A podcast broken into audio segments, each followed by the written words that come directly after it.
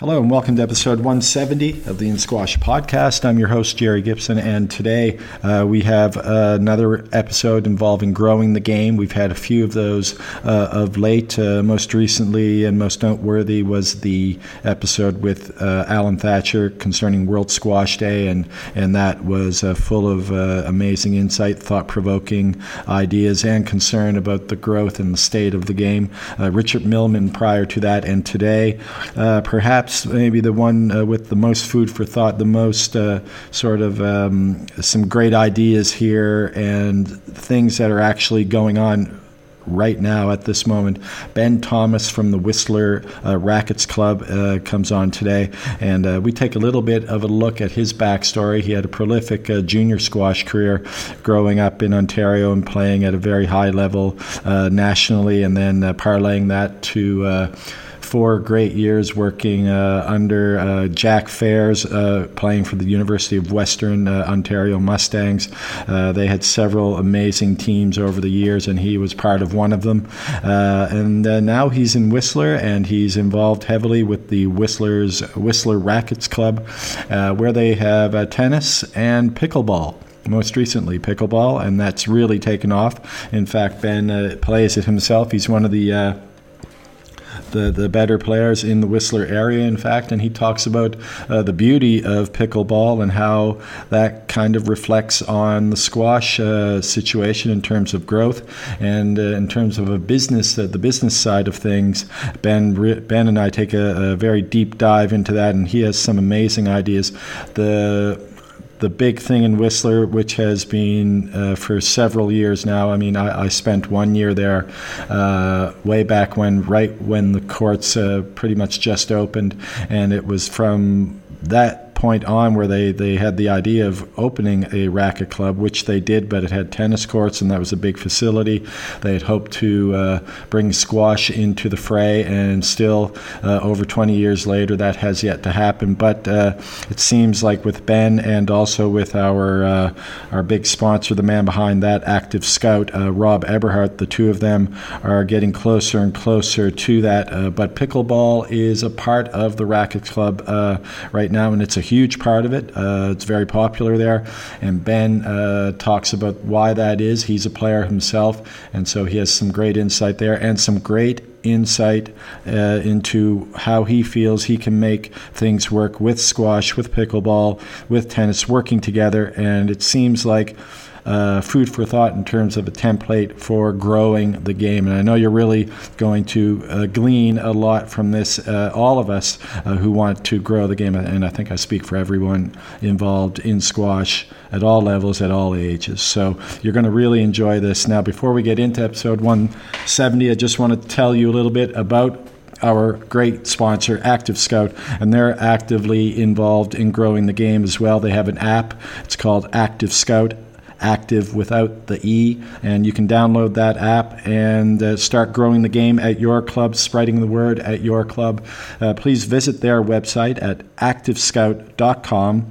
That's active, A C T I V, scout com, Active Scout without the E, and uh, take a look at their website and see what you can do, what your club can do, what your club management can do in terms of growing the game, which is so critical right now.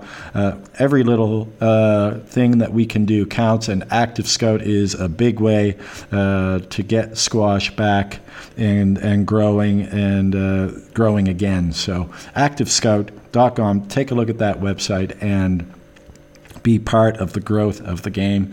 And by listening to episode 120, uh, sorry, 170, uh, you're definitely going to glean a lot from this one in terms of growing the game. Food for thought, plenty of it here with Ben Thomas. All right, here I come. All right. Can you see me all right? How you doing, Ben? Hey, thanks. Yeah, very good. Uh, heard a lot about you from our mutual uh, our mutual good buddy uh, Rob. That's right. Yeah. Well, excited to finally play Rob. Uh, it's been since March, obviously, but tomorrow is the day. He's on. He's playing with his daughter today, and they're opening the courts. So uh, we're back in action tomorrow.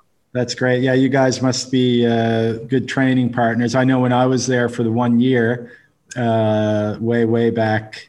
It was fantastic. You know how uh, how much Rob loves the squash, eh? So uh, oh, yeah. absolutely. Well, yeah, it's been. I mean, we've we've played so many times over the years, and uh, yeah. How many years have you been in in Whistler, Ben? Uh, for 21 years now. 21. Jesus. Okay, so I I left. I only spent one year there. It was the most glorious uh, year. I, I, I very easily could still be there, uh, but I, I some for I forget why I left. There was a reason, um, but it was in '93, I think, when I left. Yeah.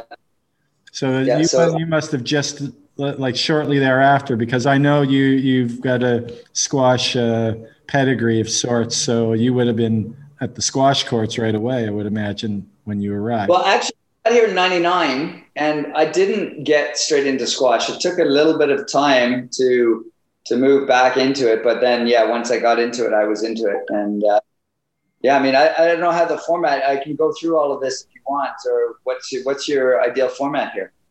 Well, I, we were just. I think we're just starting right now. Okay. Yeah, um, I was going to just say, well, Ben uh, Ben Thomas, welcome to uh, the In Squash podcast. Uh, it's fantastic uh, to have you on. I've always wanted to do um, an episode on Whistler squash, and of course, obviously, Rob uh, came to mind. And I've known you uh, just a little bit through social media, uh, but we do have a few mutual friends uh, and uh, squash friends outside of Whistler, uh, which I'll bring up a little bit later. I'm sure you may know who I'm talking about, or a couple of guys that I'm going to mention, but but. but I'll get there in a minute.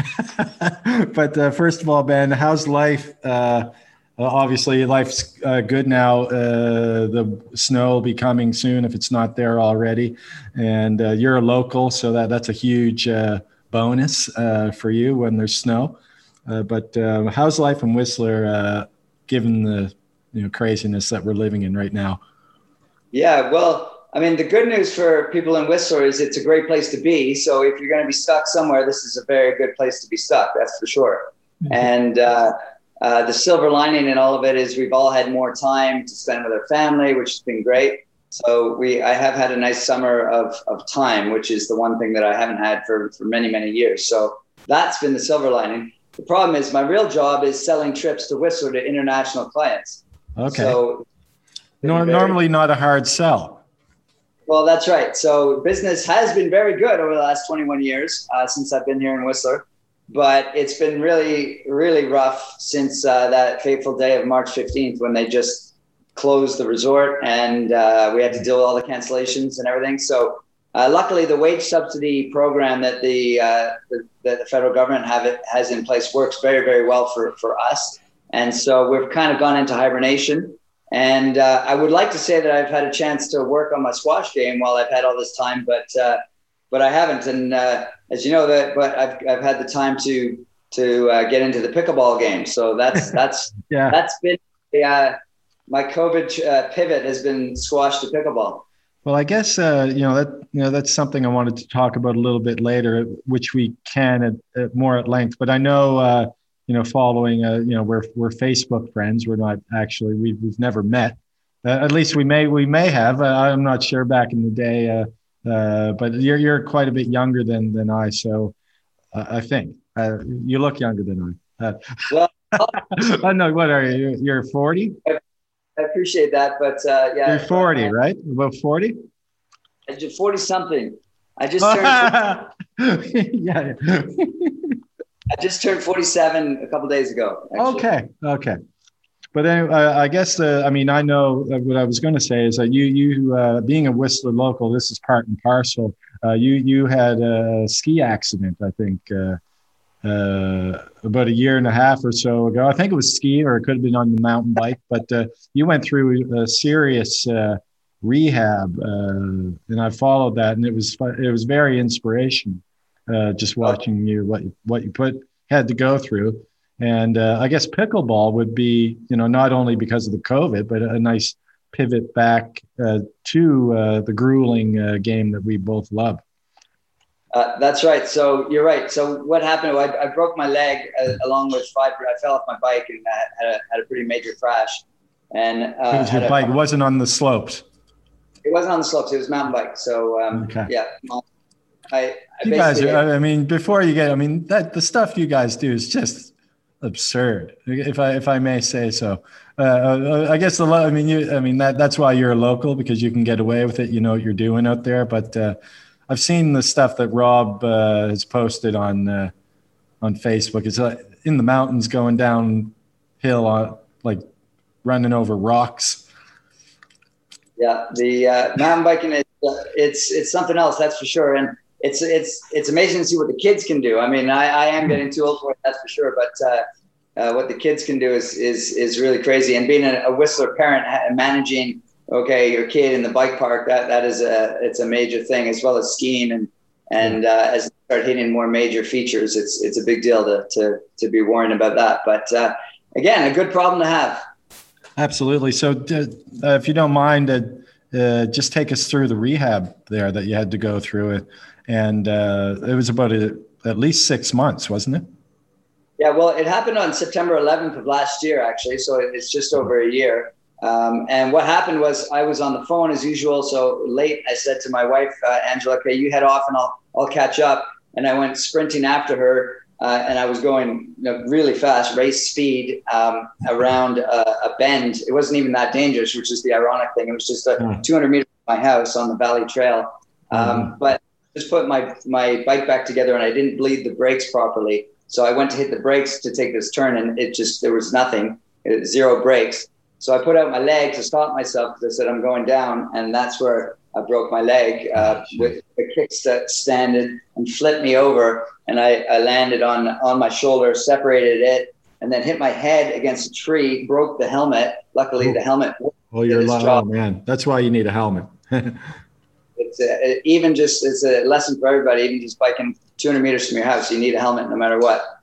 And uh, ended with five broken ribs and a, um, a pneumothorax, which was which was a big deal, and uh, had some problems in there. And, and it took uh, an ambulance and a fire truck to get me out of the ditch because I was quite far down. And Ooh, uh, really, oh man. In the end, luckily at the time I was really fit because I've been doing a lot of triathlons. Yeah. Um, and just done an Ironman earlier that year, so I was super fit. So the even though my lung was punctured and at a significant uh, loss of oxygen, I was able to deal with it. And uh, in the end, the, the biggest problem was I, I literally could have died. Um, but it, two days later, that that part was fine.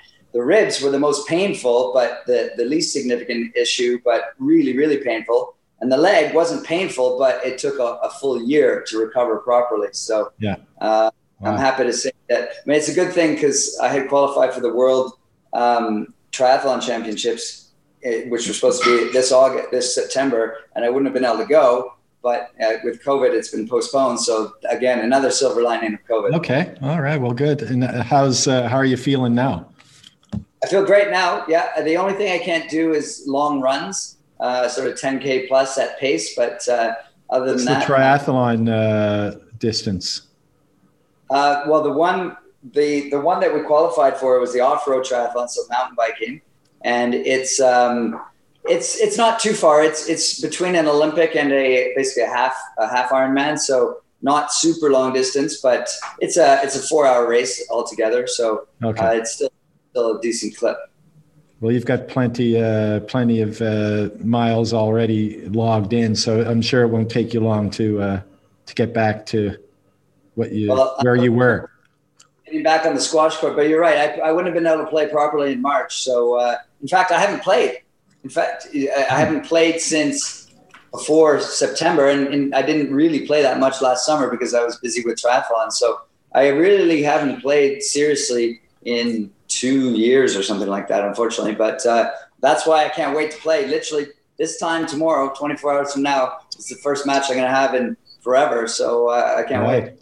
All right. Well, let us know how it goes. You and you and Mr. Uh, Robert. That'll be fun. Well, uh, the re- one, I mean, uh, obviously, a couple of reasons why we decided to do this today. Uh, one, I wanted to sort of um, put Whistler squash out there because I think it's quite unique. Uh, I mean, having experienced the the one year I, I had there, I mean, you got people visiting Whistler, obviously for one thing, and especially in the winters, it's uh, for the skiing.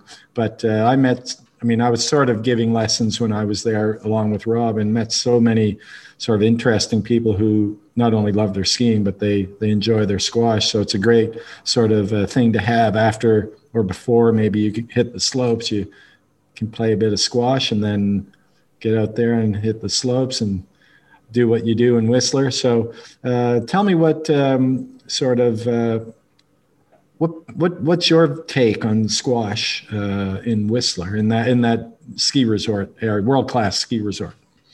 Yeah. Well, the issue we have is that we don't have a very big population base. So we have a few players at each level, but not a huge draw. So almost everybody only plays one or two people because that's all yeah. they have to play. Whereas if you're in a city, then you would have you'd have 20 people at whatever level you happen to be. So my level is is at the A slash open um, level, and, and so there's basically Rob. Luckily, we do have some guys that have moved to town, and uh, there's a couple of new guys in town that that just got here. And what we find is people cycle through, mm. but um, the biggest hurdle for us is we only have two courts at a rec center, yeah. and so what we're is kind of the social vibe because the best part of squash is having a beer afterwards and mm can't do that at our rec center. And so that's why we've we've been working really hard over the years to to try and get a proper racket facility. And uh, we're closer than ever, which is great. But for sure, the biggest barrier um, to growing squash and Whistler is the lack of people. Um, the good news is it's a weather weather independent sport, and mm. the weather is an issue here in Whistler. Um, and so it's it's nice to have something where you know you can get in and get out. Also, um, what I was thinking about what's so great about squash, the fact that it's just 45 minutes uh, and you go on court, get a significant workout and you're done, as opposed to skiing. It's you're gone all day, uh, and and it's not it, while you work your legs. It's not really a workout. And mountain biking, again, obviously that is a workout, but it depends on the type of mountain biking you do. But it's it's definitely two plus hours type of thing. So what we're trying to do is is position squash as the 45 minute in out get your get your exercise and also have fun while you're doing it yeah i think uh, with you uh, with rob and yourself sort of both uh, looking at the trying to bring squash outside of the the meadow park is it still the meadow park rec center is that what it, yeah yeah that's right yeah. yeah so it's a classic recreation center municipally owned and there's a pool and a rink and, and a weight room um, and yeah, there's no club atmosphere. That's what's missing. Yeah, yeah, we try. I mean, it was uh, when I was when I arrived. I think the courts had just opened. They've been open for a year, and uh, that was a lot of fun. I mean, even that, even without the, I mean, we had the Boot Pub, which was just down the road. I don't know if you you remember the Boot. I don't think it's there uh, any longer. But the Boot is gone. We used to have the Boot Ballet on uh, Wednesday nights. Exactly. So uh, I mean, we, we, when I first arrived as well, it, squash was better in terms of we, we were able to, to have league night and then go out after. And, uh, you know, it's been an issue. I would be curious to hear how this is going in other cities, but everybody is so busy. And uh, so the hanging around afterwards isn't happening as much. And um, that has, that has, I think, affected squash globally. But also I, I, think that's the that's the thing that squash needs to set itself apart with is the fact that it's so quick and efficient and guaranteed you know you can book it and you, you go um, if you look at kite surfing or any other weather dependent type of thing you can't say okay i'm going to play tuesday 10 to 10.45 and be in and out and get a full workout you, you just can't plan it like that so um, even tennis if you tennis players play for an hour and a half, uh, probably at least. Yeah. Um, and squash is is the best bang for your buck. Absolutely. Workout value and certainty. I played um, today. I mean, uh, you know, you know how you have some one. You know, typically I I have excellent workout. My I get my heart rate up, but today was one of those days where I was winded. Uh, I was I don't know what it was. Maybe I was dehydrated or or something. I ate something that I shouldn't have eaten during the day, but it, it just I don't know if you've ever had that, but typically, you know, I'm okay in terms of my fitness. But today, for some reason, I struggled, uh, particularly uh, towards the end, and it was nothing sort of that my opponent was doing. But uh, that's squash, right? I mean, maybe the games were a little more, little more intense and the, the tempo was a bit faster, but the, the heart rate was through the roof there at the end. It, it was fantastic. Well, great, good for you. Well, that's I can't wait to do it tomorrow. Yeah, for sure. Good luck with that. And uh, yeah, before we get back into this, and I kind of jumped over this, I just wanted to give, uh, if you don't mind, Ben, give us a little backstory. Now, I did mention earlier that uh, I do think we have a couple of mutual friends, one of whom is my former uh, teammate on Team Nova Scotia, the men's uh, provincial team, uh, Matt Bishop. I don't know if you know Matt uh, at all. I think you've played maybe a couple times. I do remember uh, you having drawn against him in uh, the, I think the national tournament, maybe over 30 or over 35 one year or something like that. But uh, give us a bit of a backstory in terms of your squash, because you, I, I, think, you know, obviously you play and still play at, at a very high level. Well, uh, yeah, I grew up in Ottawa, so that's where I started playing at the, at Queensview, and um, I, I, I played the Ontario Junior Circuit essentially, and, and got into it when I was, you know, seven or whatever, and um, I, I mean, I happened to be the same age as a guy named Jonathan Power so um, yeah, yeah, okay, that guy. So, very first ever junior tournament was at the Sarnia Riding Club, and I played Jonathan Power in the first round, and uh, it was uh, obviously. I mean, I'd never played anything, any tournament, and get him first round. It was crazy, but uh, yeah. no idea what was, and uh, that was that was uh, uh, baptism by fire. Yeah, well, actually, that was the famous um, the famous match where he ended up doing court sprints in between games. Um, oh, where really? I, it was nine love the first game, nine love the second, and then I sort of went, my dad was like, "Okay, come out, get a drink of water," and so I went out and he started doing sprints. Um, we were both uh, like we were I think nine years old at the time, but uh, uh, yeah, my claim to fame in the squash world is that I've played. Uh, well, I've lost to Jonathan 27 love more than anybody else in the world. So, right on. Yeah. 27 0 triple bagel eight times in tournament play. That's. Uh, but that, I mean, so, of world world champion, what legend, absolute legend of the world of the pro game. Indeed. My favorite player. Yeah, well, same. I mean, a lot of people's favorite player for good for good reason. Yeah. And uh, yeah, so I, I grew up uh, in the uh, Ontario circuit, and then uh, ended up going to Western. And okay. so Another went, squash, squash hotbed. Exactly. So, I, I, mean, that was a big deal. I think Western, uh, led by Jack Fairs, who's been there for forever. Uh, yeah. Uh, he, perhaps a bigger legend. Talk about Johnny. Jack Fairs. I just had Chris Hanebury on, and uh, he's oh. actually, you know, Chris, and he just took over from. Uh, I guess he's taken over the program there but uh, t- and he you know he spoke very highly of of Jack. Uh, you know, speak to to Jack and what uh, what did you learn from that guy while while you were there? Well, so many life lessons, really. Um, it just uh, as, as, well as it, at the time it was hardball, so he did uh, he did teach me the trickle boast and uh, three wall boast, but um, indispensable the, shots now now at your age. Exactly, but the big from Jack, uh, you know, literally life lessons. And uh, and uh, one time when we were uh, uh, we, we had a we were we were out at, at Cornell and and I got um, uh, went a little overboard and came back to the hotel and and was not behaving myself, which is a little out of character actually. But mm. in any case, I was the guy, and and we had a big sit down talk, and I learned a lot from that. So I owe a lot to Jack, and appreciated him very much. Well, but what did he What did he say to you at that time? I mean, it would have been.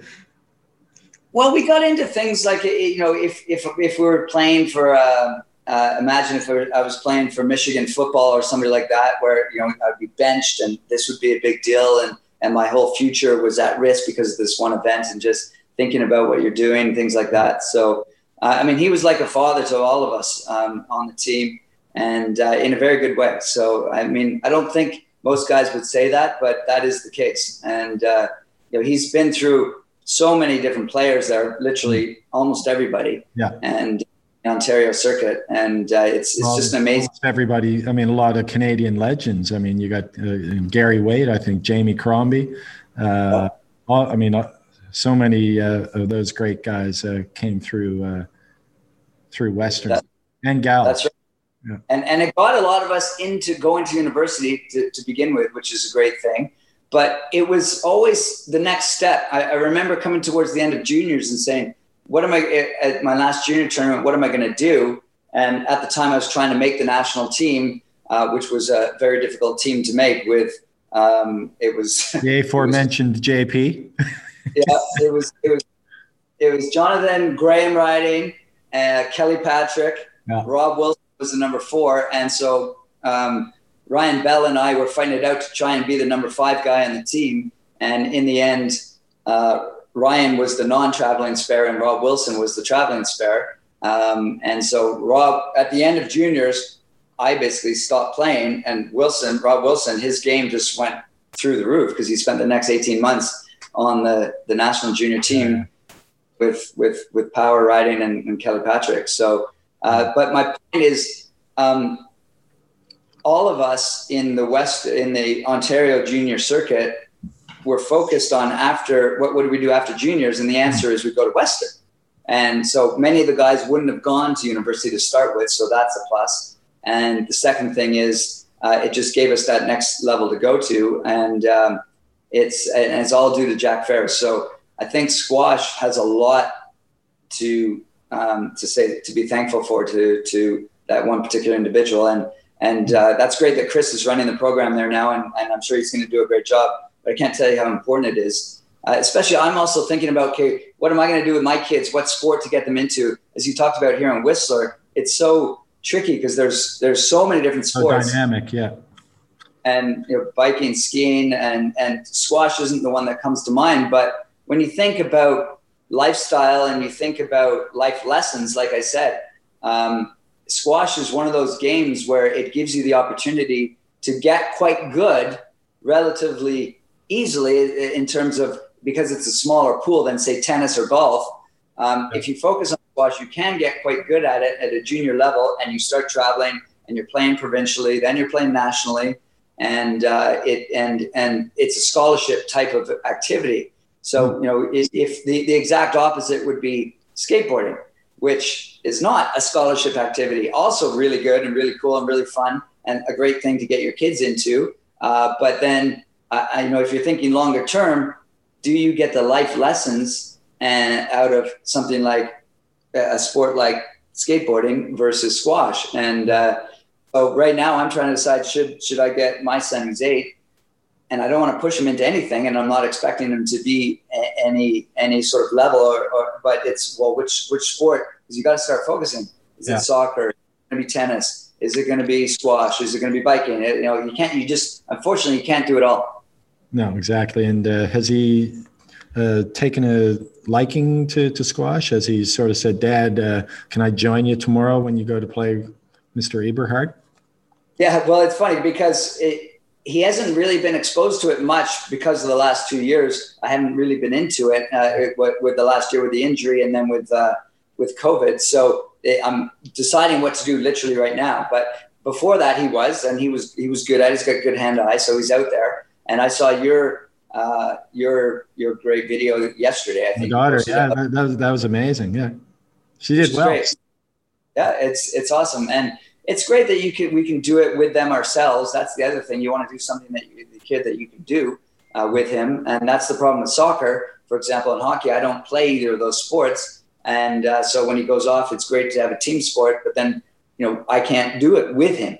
Um, so I, I the, the biggest motivator factor to me though is is the longer term implications of whatever sport he goes into, is there a, is there a university aspect to it? Yeah. And how real that? And that's why um, squash, and it, would be interesting to see how many kids go to Western because their dad did. Um, and uh, I don't know, that would be something great to talk to Jack Fairs about um, and, mm. and, uh, and the whole program and figure it out.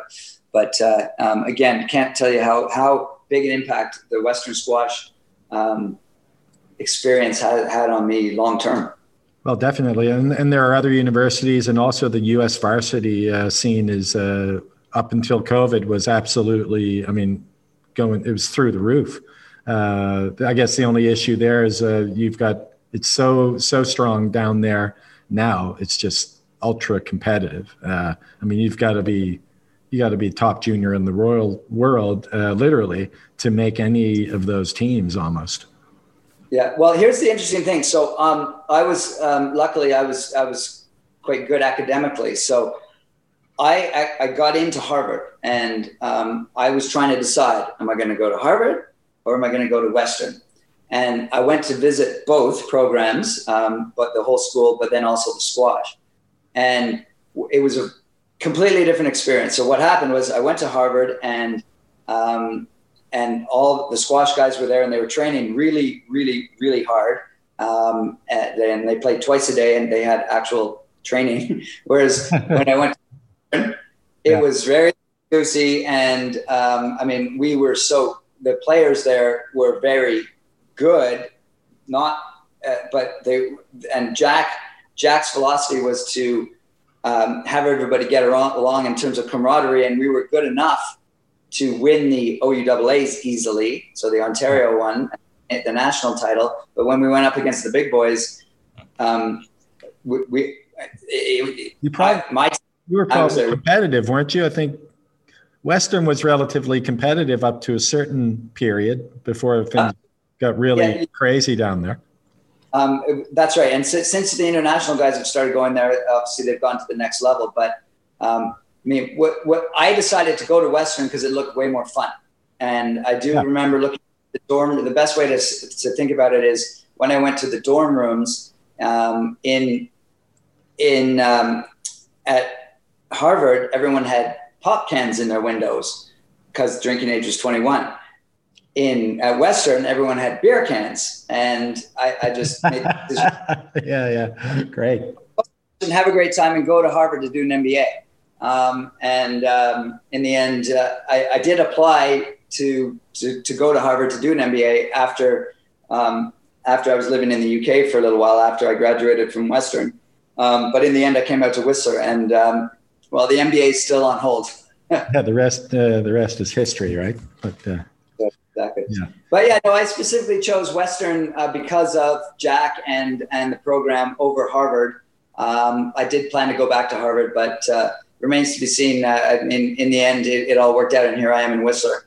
But uh, um, again, the the I think for kids and juniors, having somewhere to aspire to go to university is a really big deal, and that sets squash apart from a lot of other sports uh, because. It, well, you've it, got. I mean, you've got, like you said, the the pick of so many sports there. It's so dynamic. Uh, you've got. I mean, but I guess you're a lot of uh, a lot of kids nowadays uh, are multi-sport athletes too.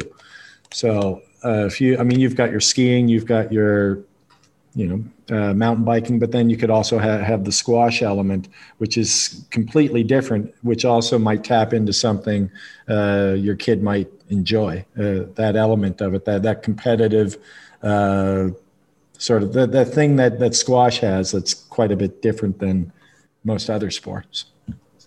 Yeah, yeah. As with anything, you got to get the right balance of everything. And uh, yeah. again, what I really like about squash is that it's quick and efficient, and um, and and I can play with my kid, um, which is which is probably once the number you, one. Once thing. you get to a certain level, too. I mean, the game is so dynamic. It, I mean, just playing today was just uh, it was awesome. Like that, you're just moving around, and it's so quick, so fast. Decision making, you got to.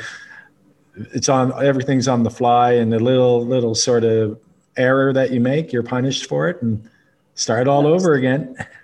Well, I mean, again, you, you asked how do we grow the sport in, in, in, in Whistler? And, and I think that it's the, the, the time efficiency, well, as well as the fact is that it's competitive and you get a workout all at the same time. Um, unlike going for a, uh, I, I, if, if I think about triathlons, running or biking, you go for a, a big training ride and you get an amazing workout, but you're challenging yourself. But it's not it's not it's not a game like in terms of squash is a game and you're playing somebody and you win or lose and that's that's fun. And uh, having that competitive edge while getting a workout is amazing. Yeah a little bit of banter on court as well a, a, a little argy bargy as they say in the uk uh, I'm not even sure I know what that means yet, but I, I hear it all the time here. But uh, yeah, so let, us get into that a little bit, uh, Ben. Um, so we, uh, what we we're going to try to flesh out today is also, uh, and you're involved now in the pickleball scene because I think that's part of the tennis facility that's over there now. Okay, which I think I'm not sure if it's the same facility, but when I left, they had this new indoor tennis facility that they had just built. That would have been back in '93. And guys, I think it was Glenn Michibata and uh, who I played squash with several times when I was there. Uh, Glenn Michibata and Grant Connell were, were involved in, in they were. Uh, but now, uh, you know that that that's beside the point. Pickleball is something that um, came you know, through a discussion with Alan Thatcher. He came on the podcast uh, for World Squash Day, and you know he was preaching. You know, we've got to grow the game. That was the theme of World Squash Day, and one of his things was uh, just you know how pickleball is just taken off. So, and you're you're part of the scene there. You're I guess you're sort of involved administratively uh, a little bit as well, from what I gather. So, uh, take us uh, sort of uh, into the the world of, of pickleball, if you don't mind, and, and what it sort of what it brings to the table that's so exciting for people. Sure, sure. Well, the the situation with the tennis club is uh, that you're right. In in '93 or whenever it was, the the tennis club was built, and it was supposed to be a world class racket facility, um, which was capable of of hosting, for example, Davis Cup type of tournaments. So it was supposed to be a performance center. And in the end, it never got there, and uh, they didn't finish it. And um, the bottom line is, um, there's an opportunity to um, it, because it comes with a develop the developer has a responsibility to deliver a world class rackets facility, and they only they only delivered sort of half. the way. Yeah, they didn't go all the way. So um, a new developer just bought the land, which is right next to it, which is sitting empty, and in theory still has that responsibility. So we've been trying to push them to finish the facility, and the question is, well, how does that look, and and how does it survive, and and there's been questions they've been saying, well, maybe we should just knock it down and build something else. And we, as the tennis community, mm. uh, the squash community, and now the pickleball community, are trying to say, no, no, no, don't do that, uh, because look at the growth and look at all this opportunity. And so, what is on the table now is a tennis primary multi-use rackets facility. I my interest as a squash guy has always been to bring squash to this facility because it's currently not in it. But wouldn't it be great if we had a truly multi-use facility that all families in Whistler could go to and enjoy and enjoy the club lifestyle mm. of having somewhere nice to drop your kids. You go for a bike ride and you come back and you have lunch and your kids are being taken care of and they're doing uh, all built around recreation. Um, and so we're, we're getting closer to that. And this club was almost almost went under about um, two uh, well a year ago. Hmm. And um, a, a, new guy took over the operating lease in, in January 1st of this this past year, so very recently and I was involved in that. And um, it's it's a friend of mine who I've he runs kids kids camps here, and he sort of said, "Okay, I'm going to make I have a vision to make this bring this place back to life because it was kind of petering out." And so we together have been able to bring in the social side and get the programs going. Uh, so tennis is revived, and the pickleball has has been something that kind of came out of the blue. And mm. I'd never played any pickleball up to uh, well, before literally up to March, I'd never really played at all. Mm. And um, and suddenly now I'm I've turned into Mr. Pickle out of the blue. and, yeah, interesting how it's gone, but yeah. Um, the well, amazing I mean, it's huge global. It's not. I wouldn't say globally, but across North America, it's huge. Because I know when I went back home to Halifax two years ago, it was two years ago and I my mother's really good friend. He's in like late sixties, and he knows early seventies. He knows that I play squash at a high level and play decent tennis. Said, "Let's go play pickleball." It's great. He used to play tennis at a great level, and and he just loves it. I mean, and he's out there playing with his buddies at his age, like daily. That, that's the amazing thing is it's very the reason it's catching on is because it's really easy it's very accessible. Anybody can play it, and it's really fun. Uh, and um, but the, the key is that it's easy. You can take somebody that has never played any racket sports at all, and after one after one intro class, they can play. And that's the problem with squash is mm. if you say to someone, let's go play squash, and they've never played, you can't play. They, they can't even hit the ball. They can't keep it going. And that, uh, that's an equipment uh, issue, isn't it? It shouldn't be that way because I mean, even with those, we were, I was talking to um, I think it was Max Withers about this a few weeks ago, and he said, "What about the dotted balls?" It's like the, the dotted balls have been around for years. They do nothing. It's well, that's right. It's it helps. So when we in when we do our junior programs here in Whistler, we do use the bigger balls, and that's the bigger helps. balls. Yeah, yeah. But almost everybody uses a double dot. It used to be Merco uh, a ball, but uh, the, the, and it's we're dating ourselves, Ben. Totally, totally. But um, yeah, yeah, again, the reason pickleball is so popular is that it, it's really easy and fun, and um, anybody can pick it up and do it. Um, and you're right, the, the, the just so many people are doing it, and we're finding that that people who have never done anything athletically ever are getting into it. Um, mind you, I get every single physio and Whistler whenever I talk to them. They're like, "Oh, all we see is pickleball injuries." Uh, oh, really? okay. And, yeah. and again, is that, is that just because uh, it's the, it's easy it, to access for every for everybody, and then they just maybe overextend themselves? Uh.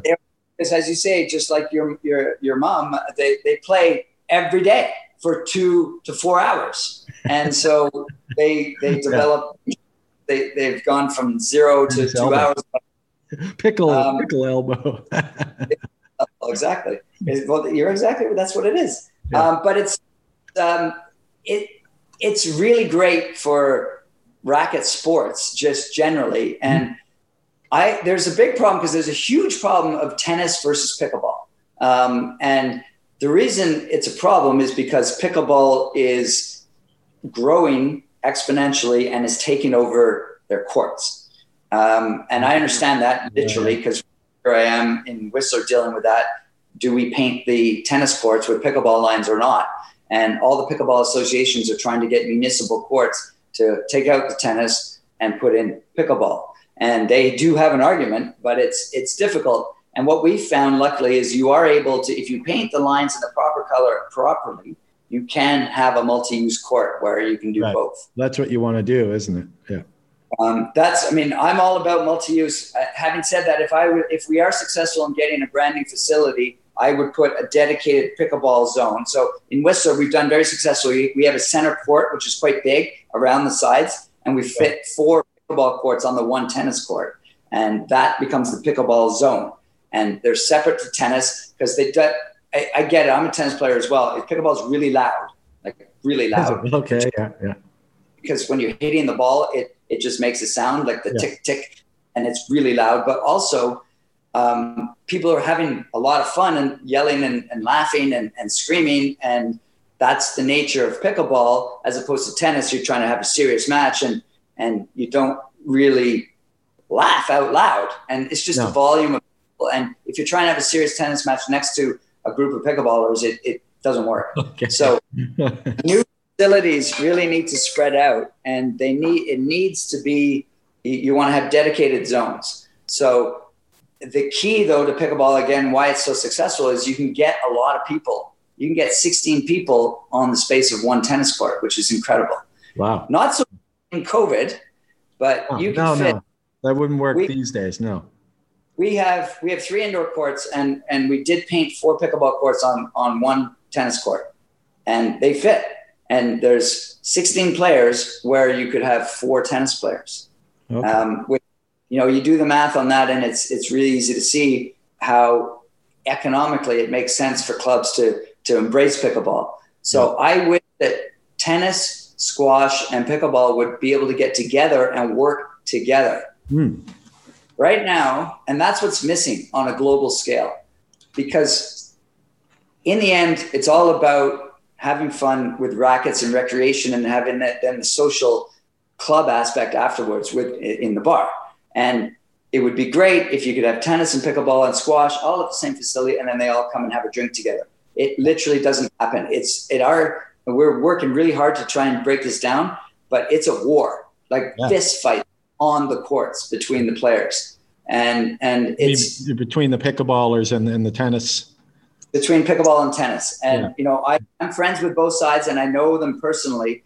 And it's just it's just different. So what we've had to do it has Netflix documentary written all over it. It, it could be quite something. That's right. It could be. Uh, but it's Man. We've had to separate the time. So we say, okay, yeah. it's it's either we have a, a, bubble, three three indoor courts. It's either all tennis or all pickleball, and that you can't do both at the same time.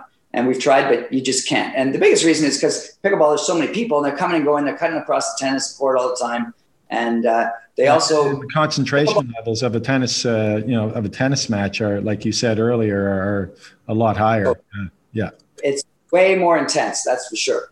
And um, also, pickleballers have a bit of a lack of of uh, club etiquette because they haven't grown up around courts. They've just just started playing last year, and uh, so we're you have to educate them that uh, and uh, but they're like hey we're just laughing and having fun. Is that a crime?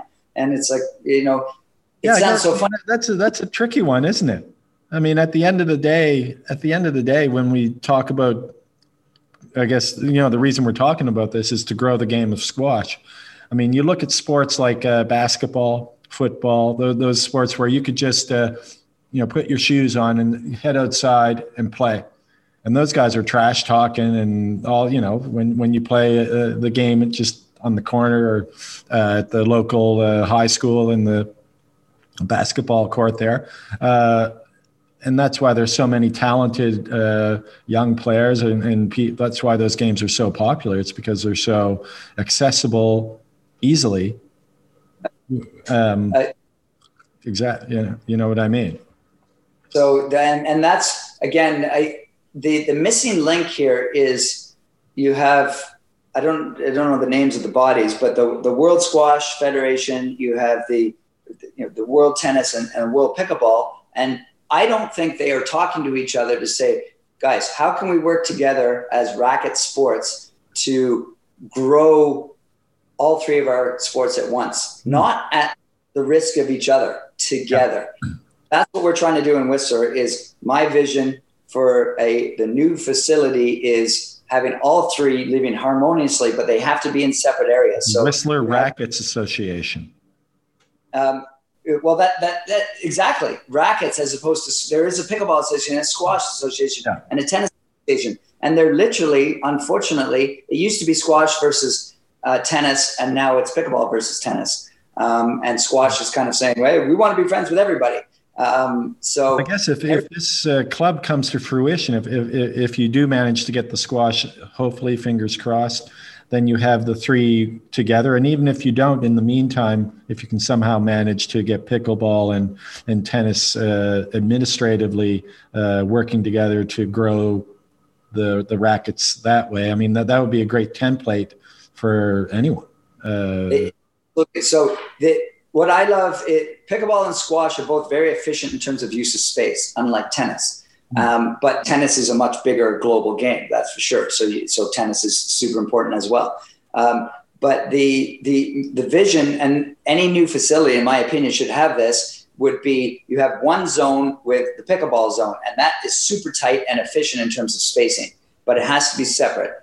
Then you have the squash zone, and that has the three court ASB system with the sliding walls. Again, super great use of space where you can put yoga in there for, for a few hours and then switch it back to squash. Amazing. Like that is that's the no brainer. And that that is quite inexpensive to put together. It's sort of to, to, to put it in is, is only a couple hundred thousand dollars. All manner of uh, activities on, on those ASB courts, any anything.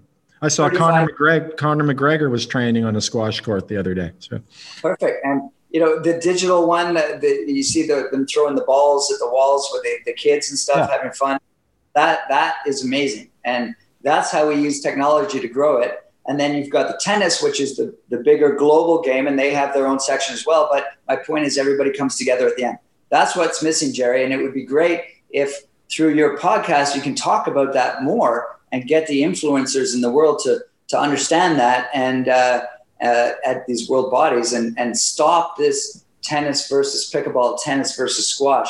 we're all, in fact, it's it's the same players actually. Hmm. Um, and uh, I, I, heard you you and Rob are battling for number one pickleball in uh, in Whistler. Is that true?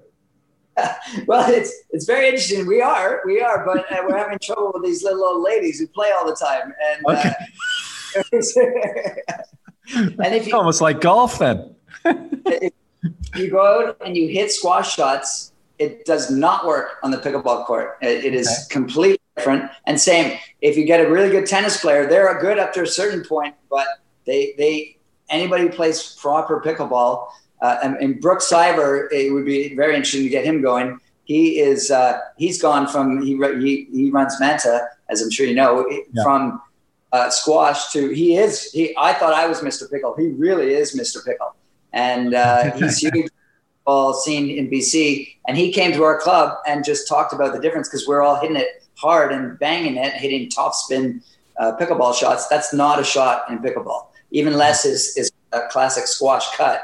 And yeah, I was going to say, I mean, you you must have a few uh, few go to cut backhand cut shots there.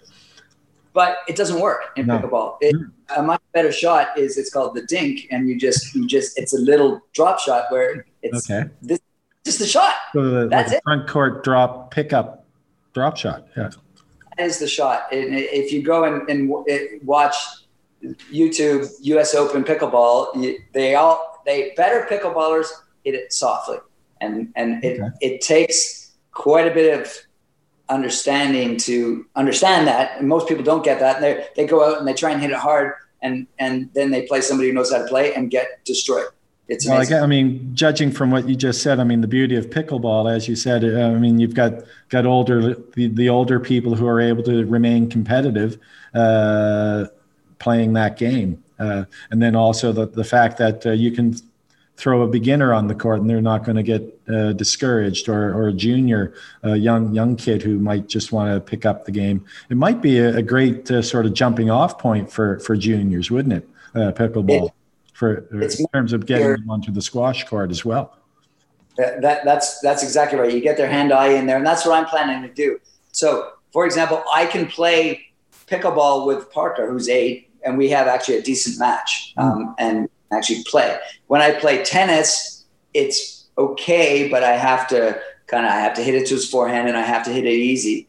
Um, when we play squash, eh, he literally we can't keep a rally going. Yeah. So that's that is the problem with squash. Now, when you get to the next level, squash turns into big advantage of squash is that it's a workout uh, and a quick, efficient workout, and that's not the case with where you have to go and you have to play for two hours and you don't even you don't sweat at all.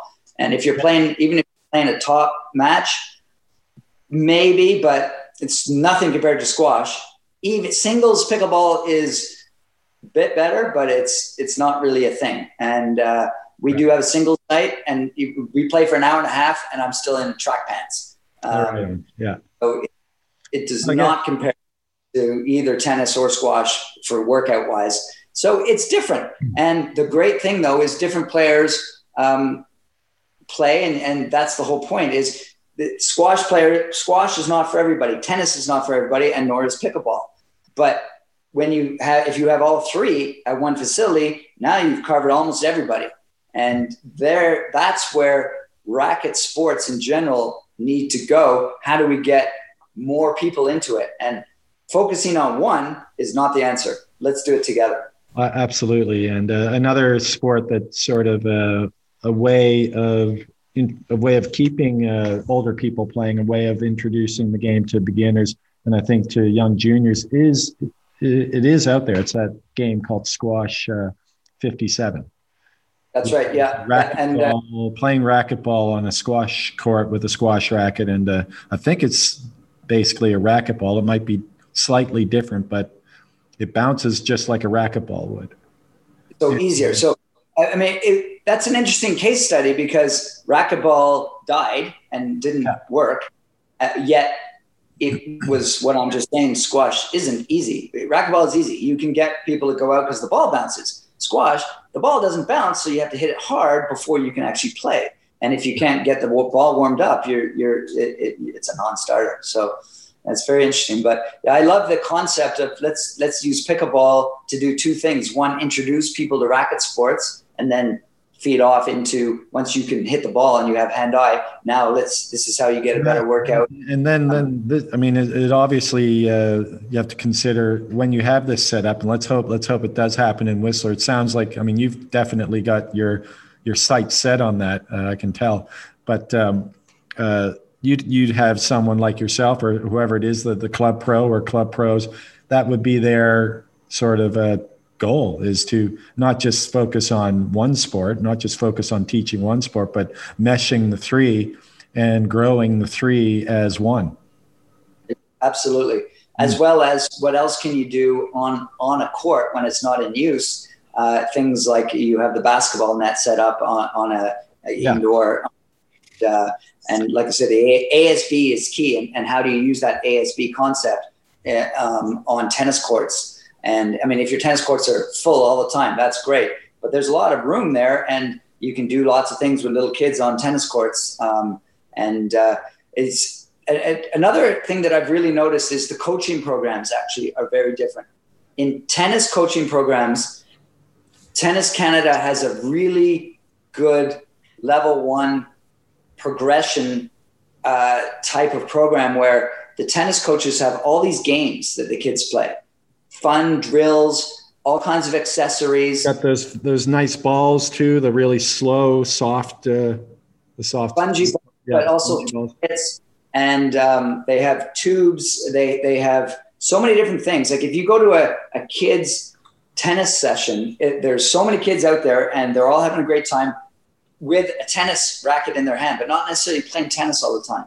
And things like they, they, they, but my point is the coaches have all these drills that they know and they come up with these things and keep the kids entertained. And I'm, I'm watching, I'm going, this is amazing. My, they get my five-year-old going, they, they get the eight-year-old going and, and every week the kids get better at the hand-eye and it works. Squash doesn't seem to have the same thing. I can't even think of any, any anything on the squash court where there's targets. I mean, you put tape down every now and then, but that interactive really. squash is a game changer. What you mentioned uh, before uh, earlier. It, and I hope that I think that's a bit sort of co- not as cost efficient as uh, you know people would like it, but but something along those lines, right?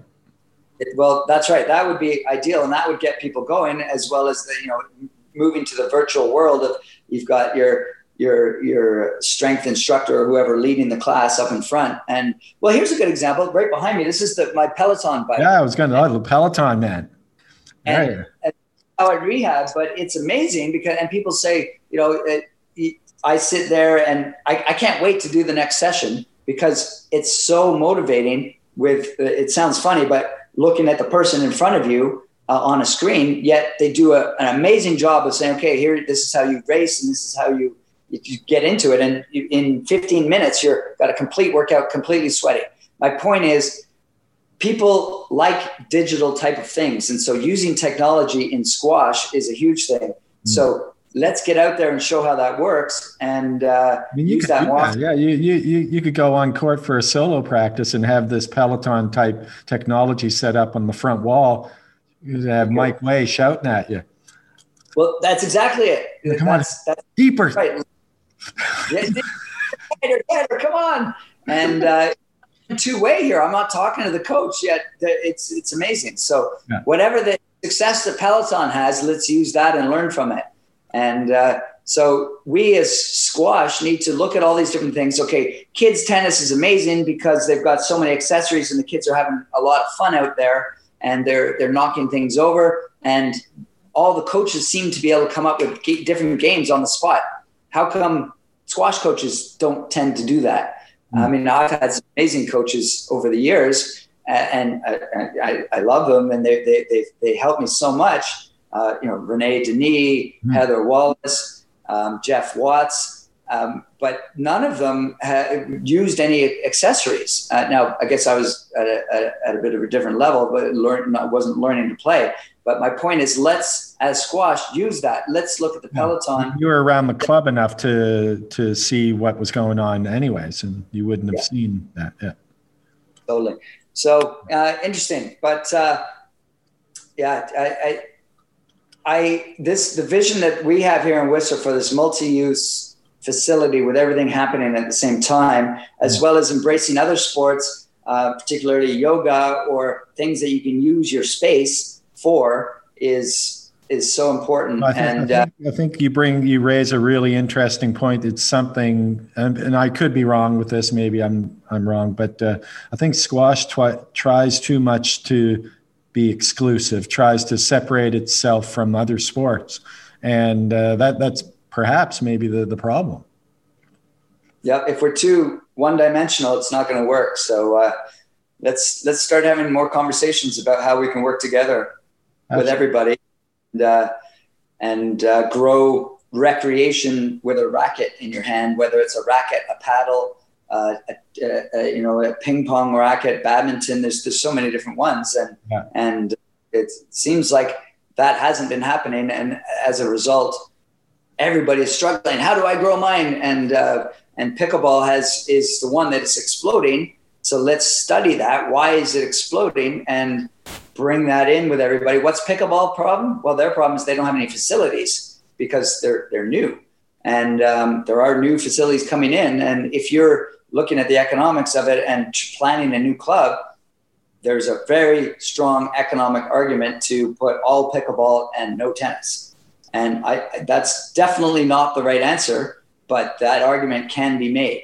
And uh, it's a very interesting one uh, that's out there. Uh, but my uh, my point here is it's a war between these different sports and we're all on the same team and we need to come up with strategies where we we work together Ben, uh, this was pure gold today. I really, uh, really appreciate the conversation. I, I, think we covered, you know, in this short time, uh, a lot of ground, and um, I'd love to do it again. Maybe, maybe uh, we can get a you know some of these guys from the World Squash Federation on talking to you once the the WRA and and the club uh, their their uh, sort of things evolve a little bit more. But it, it sounds like Whistler Whistler's just an amazing place. I'm looking at the backdrop there, and it just uh, I'm I'm wishing I was back there again. It looks like you're in the rainforest or something. Yeah, well, I mean, we are in a rainforest, and uh, and yeah. that's so great in the winter. It, it, snows a lot, and yeah, well, that's my backyard. I'm very fortunate that that where, where whereabouts in Whistler do you live? I used to I used to live on uh, East Met. Was it near Nestor's uh, Market? I don't know if it's still there, but uh, Nestor's. Nestor's still there. Is it? And, uh, okay. 300 meters from there, so um, I'm very close on Lorimer Ridge, and uh, right. So it's great, and luckily right by the club, so I can walk to them. Uh, I'm I'm on court at 11 o'clock. I'm playing pickleball at 11. And, pickleball uh, at 11, but more importantly, you're playing Mr. Eberhard tomorrow, uh, back returning to the court, the, the, squash court tomorrow. Well, you'll see. We'll we'll do some filming and stuff, and we'll we'll put something up so you can see us there. And uh, yeah, I can't wait to get back to squash, and uh, uh, hopefully. Squash is able to, to survive the COVID situation. Um, yeah. We do have a problem in Whistler where a lot of our squash players have switched to pickleball, and I got to figure out how to get them back now. And uh, it's it's a bit tricky for me because I'm uh, like I said, I am Mr. Pickle. But um, let's I'll let you know how it goes in terms of have we been able to get the those diehard squash players that haven't been able to play squash because of COVID and have been playing pickleball. Uh, are they going to come back? And so we'll see how that goes. Well, uh, I think every I think squash and whistlers in very good hands between yourself and Rob and uh, Carol and uh, the rest of the the community there. All the best, Ben. Really uh, pleasure to meet you today, uh, and uh, let's do it again. Sounds good, Gary. Thanks a lot.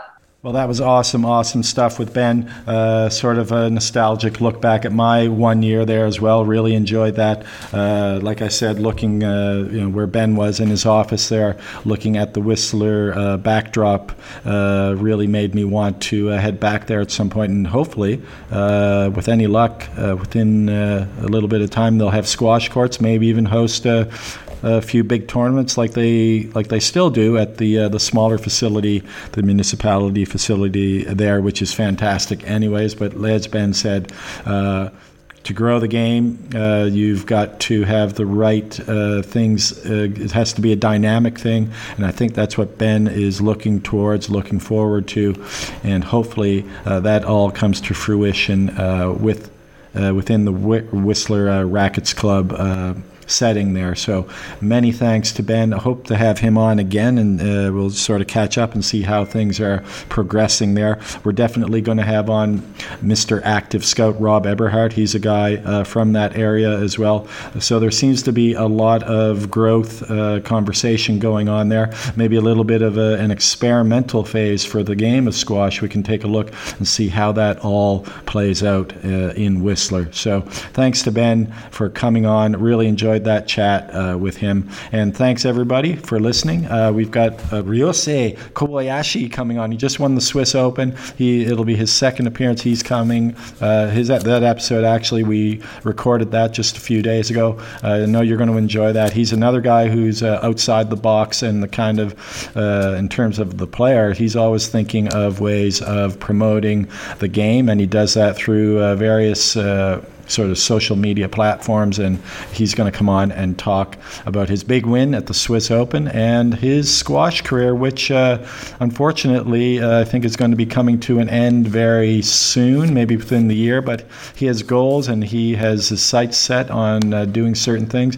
and maybe if he reaches those or surpasses them, he might rethink uh, that decision. But anyways, Ryosei Kobayashi coming on uh, within the next uh, few days, and really appreciate all of you who are listening listening, please share this uh, with your squash community. Give us a like, give us a tweet, give us a shout out, uh, rate the podcast, whatever you can do to help promote this podcast, and also in doing so, uh, spreading the word of this game. So many thanks to you. I'll be playing uh, tomorrow, my regular Thursday sparring session. Looking forward to that. Feeling good. Uh, took a rest today, and uh, hopefully I'll be sharp and ready to roll tomorrow. I hope you guys are too. Um, Sorry to hear about the lockdown there in the UK. Hang in there, everyone. Hopefully, you'll be back on court uh, soon. Take care, take good care now. Uh, all the best to all of you. And uh, again, Ryosei Kobayashi coming up very soon, amongst other podcasts. So, looking forward to uh, sharing those with you. Take care. Have a great day. Goodbye now.